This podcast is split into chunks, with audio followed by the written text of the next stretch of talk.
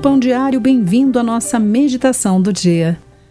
No final do Antigo Testamento, Deus parece estar escondido. Durante quatro séculos, os judeus esperam e se maravilham. Deus parece passivo, despreocupado e surdo às suas orações.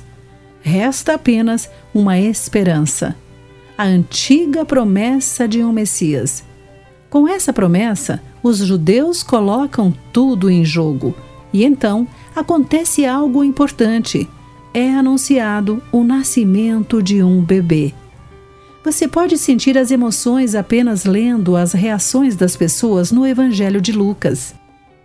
Os eventos que cercam o nascimento de Jesus assemelham-se a um musical cheio de alegria.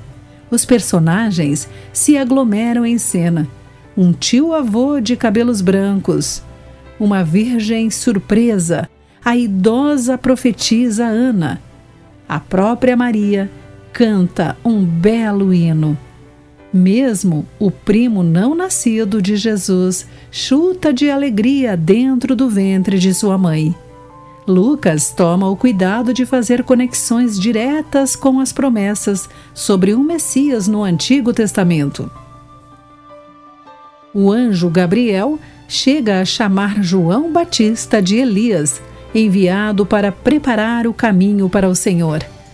Claramente, algo está se formando no planeta Terra, entre os aldeões tristes e derrotados, em um canto remoto do Império Romano algo de bom está surgindo. Querido amigo, guarde esta mensagem em seu coração. Aqui foi Clarice Fogaça com mais uma mensagem Pão Diário. Deus o abençoe.